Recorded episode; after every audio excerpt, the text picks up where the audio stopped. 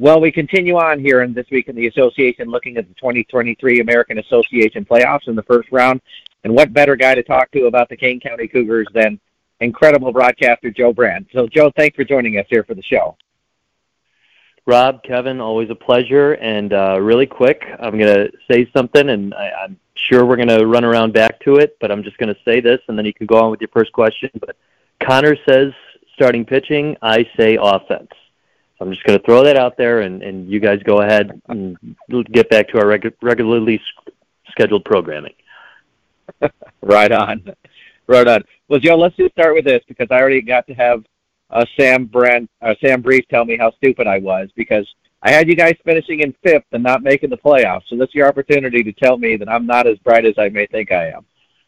Hey, hey, predictions are just like uh, a lot of things where people have have one and no one really cares what the other person has to say about them. Uh, no, no harm, no foul. I, I'm I'm happy we're in the postseason and we could just leave it at that. We, feel like we're making enough enemies this past month, so we don't need to make any more.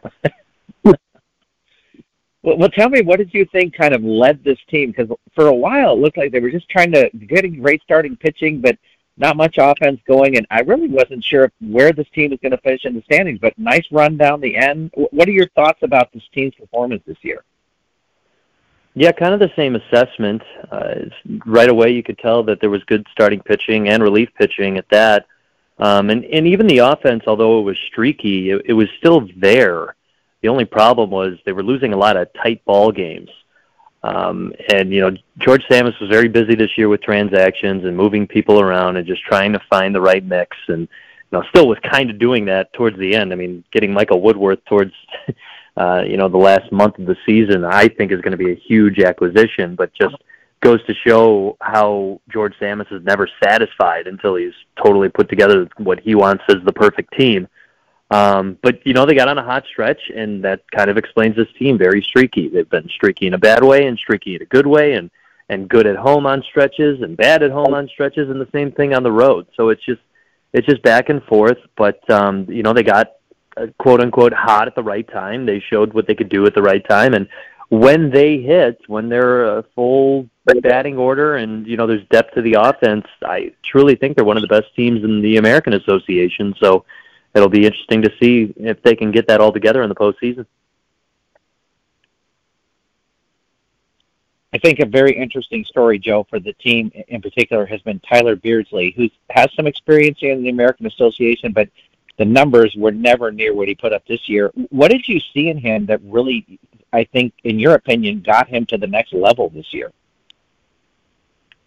I think just kind of having that role of being, I don't know if I want to toss out the word ace because I feel like the Cougars have had a couple of different aces, but he has been one of them. Uh, he was the opening day starter.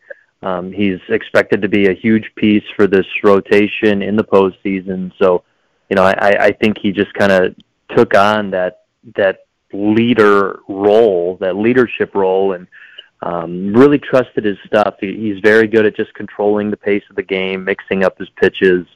Um, I think he's simplified his stuff as well, uh, which is a big thing that's helped C.J. Eldred this year, and, and obviously he's been the talk of the town for the past couple of months. But um, yeah, just just right place, right time too this year with with the Cougars. Um, it, I, I think a lot of people will say that pitching can be contagious, just like hitting can be, and uh, Tyler Beardsley just kind of sets the tone with it all. I was going to ask you about C.J. Eldred. It just seemed like his season turned around with just a simple six inning start where he got a ton of run support against Sioux Falls. And from there it was like a it was like a switch flipped and it was a totally different picture. How fun was that to just watch the genesis of Eldred as the season went along? That eight and well actually eight inning no hitter that he tossed was still probably my my favorite overall game to broadcast rather than just you know one moment of a certain game. Um he was just completely in control of everything. He knew what he wanted to throw. He knew how hard he wanted to throw.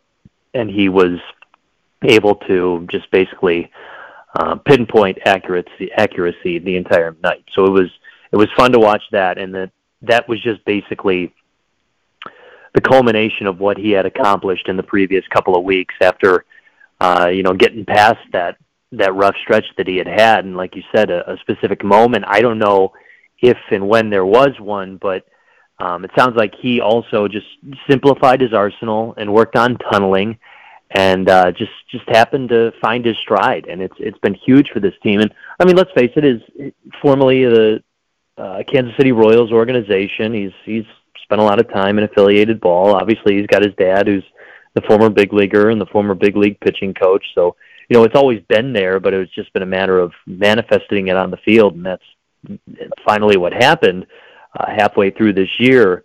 So it's really good to see a good guy like him have this type of success, uh, and it's been just really fun to see him succeed. You feel like uh, a couple of veteran arms like Eldred and Beardsley have been a good influence for a younger guy like Weston Muir? Because it seemed like Muir found a bit of consistency in the last month or two of the season also. Yeah, but I mean, also, you know, Muir has experience in Kane County, um, but yes, still being one of the younger guys. Um, I, I'm sure that that's part of the case um, because the other thing to think of is with all the movement that was going on with the Cougars roster this year, those are you know three very mainstays.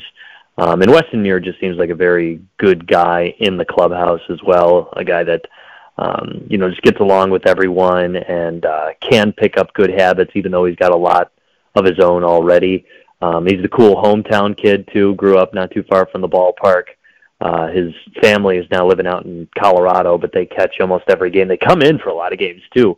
We've uh, we've actually had uh, Weston Muir's dad, Rick Muir, on the air with us in the broadcast booth and invited him over. And uh, it was funny because one time we invited him while Weston was pitching, and he's like, "No, I can't. I, I just get way too nervous. I, I'll say something bad on the air or something like that." And then uh, the following day, he was still around, so he he was uh, even keel enough to come to the broadcast booth. So it was a fun experience for both of us.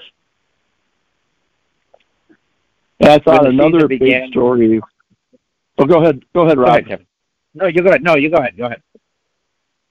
I was going to say another big story I thought this year was the emergence of Daniel Beese. And what a story is. I'm someone that hadn't pitched since 2019 to go out and have that kind of a season.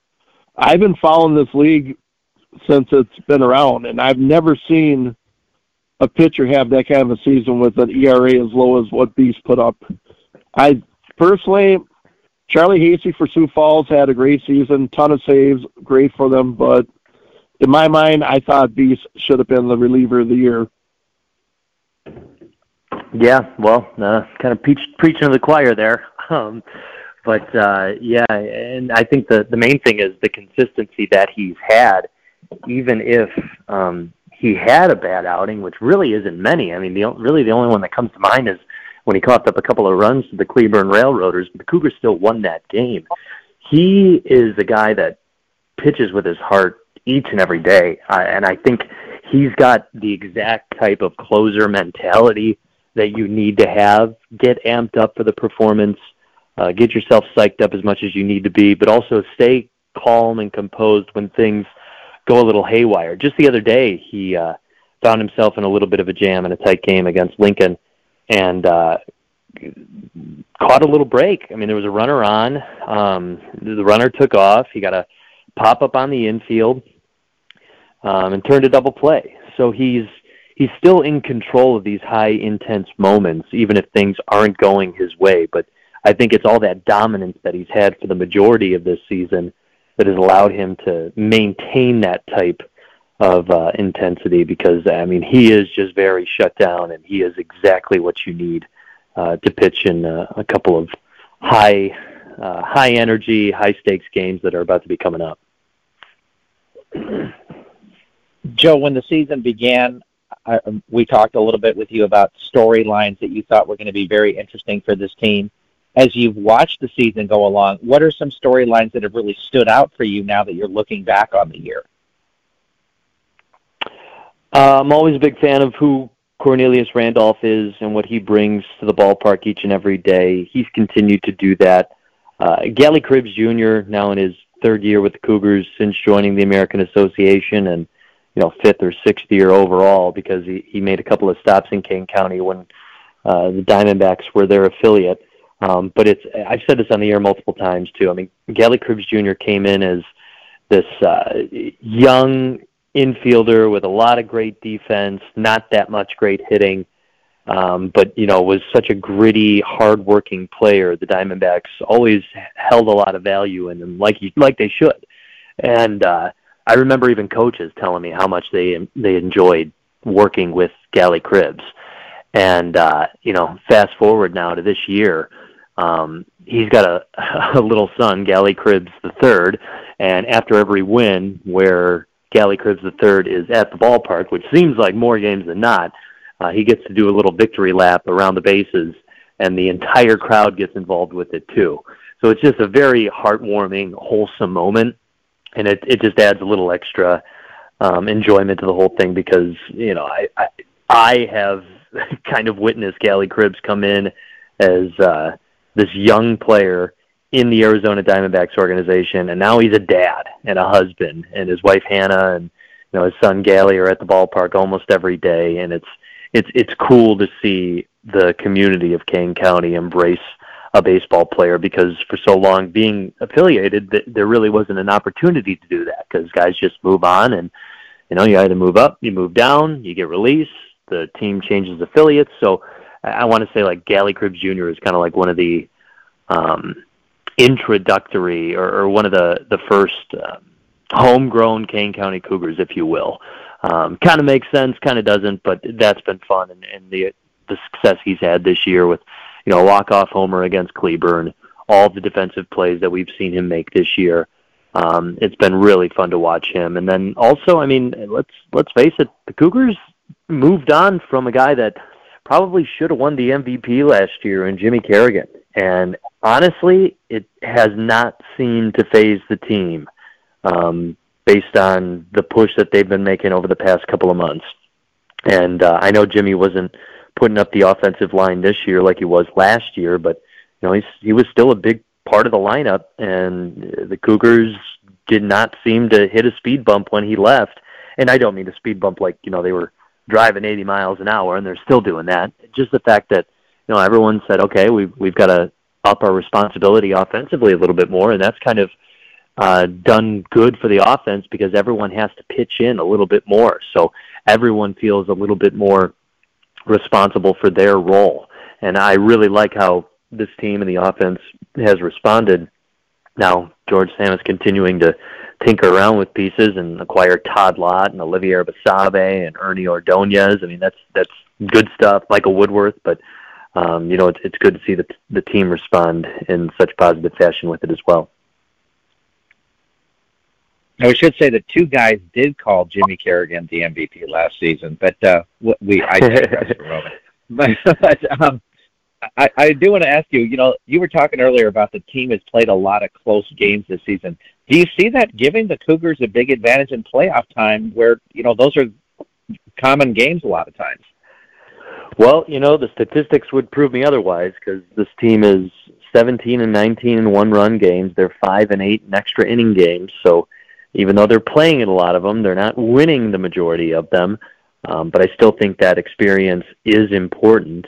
I I do think though they've they've done better recently in those tight games and in those extra inning games, and also it just the, difference in the one run losses you're seeing this year. I should say towards the end of this year compared to the beginning part is it seemed more like the Cougars were just coming up short um, last year because they'd have a lead and they'd cough it up or I'm sorry, at the beginning of this year, because it almost feels like two different seasons.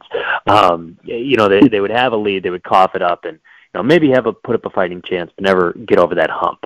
Now it seems like if they find themselves in a deficit, they're not totally down in the hole. They're not dead yet. They they still have life, and that that's a credit to the pitching staff for limiting the damage when things get bad, um, and that's a credit to the offense too. Whether it's chipping away uh, or having one big inning but it all comes down to always feeling like you're in the game. So from the mentality aspect, yes, I do think that can help this team in the playoffs, and I would hope that it does. Um, but you know, the proof is in the pudding. You, you gotta you gotta manifest that, and you gotta make sure you use that uh, in the proper way to actually see the results. Well, you began by answering this question, but uh, I'll ask you to elaborate now. Uh, when the Kane County Cougars are hoisting the Miles Wolff Cup, what ha- what occurred to make that happen? Did Did you know that that's where I was going when I let off the podcast? Absolutely, absolutely, definitely. Well, what's funny is I uh, it was the last question I asked Connor Clingan uh, after or at the end of yesterday's broadcast on the post game show. I said I'm I'm popping on the podcast tomorrow. I know this question's going to be asked, so this this was all for research, Rob. I was trying to get more people to answer this question, so it it wasn't just me. But yes, uh, Connor Clingan says starting pitching, I say offense, and it's it's kind of funny because I I, I even phrased it as I, I I think I know where you're going to go with this, Connor, and then he totally chose the opposite of what I was going to say. Um, but he's got a good point. I mean, the pitching needs to show what it's done all year long, and it needs to show um, that intimidation that's needed to win two out of three games for the first couple of rounds.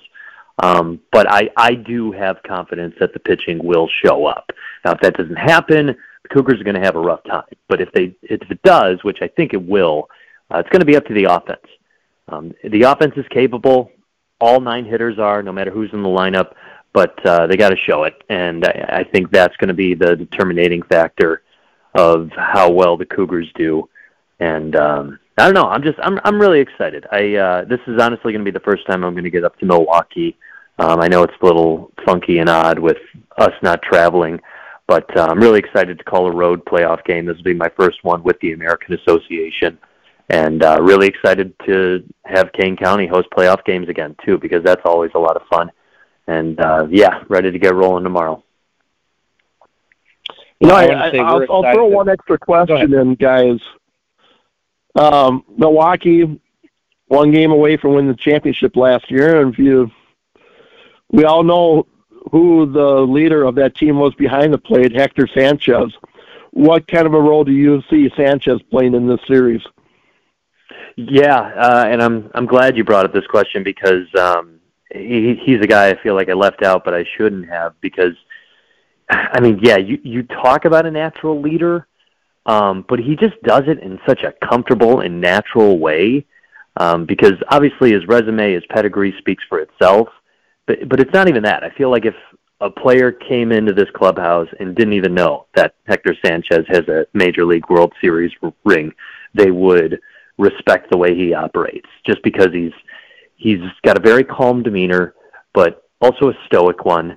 Um, obviously when when you get a catcher that can both work a game behind the plate and hit um, i feel like baseball players are just naturally adapt to gravitate towards that person. Um, and then not only does he do it in the clubhouse and on the field but then it seems like he's friends with almost everyone in the league. No matter what team comes in he's always smiling, always shaking hands, always having quick conversations. Uh, things got a little heated between the Cougars and the Cleburne Railroaders this year. I'm sure you guys know, um, but uh, he he was always the peacemaker, and I know part of that is Hector Sanchez being a former Cleburne Railroader, but also that's again just the personality he has, the demeanor he has. I mean, there were a few times in those skirmishes he had a big smile on his face, like not in a sarcastic way, so I think even by just doing something like that, it allows everyone to kind of cool things off, let let the cooler heads prevail. And uh, yeah, I, I definitely expect him to play a big role in this series.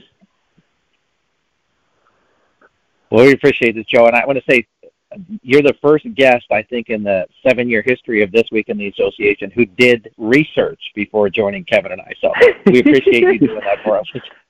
Well, I I really appreciate. Uh, I guess I use the verb research, but uh, yeah, I appreciate uh, the the stretch, the the grasping of straws for that to uh, explain what what I did by asking somebody a question. So yes, thank you.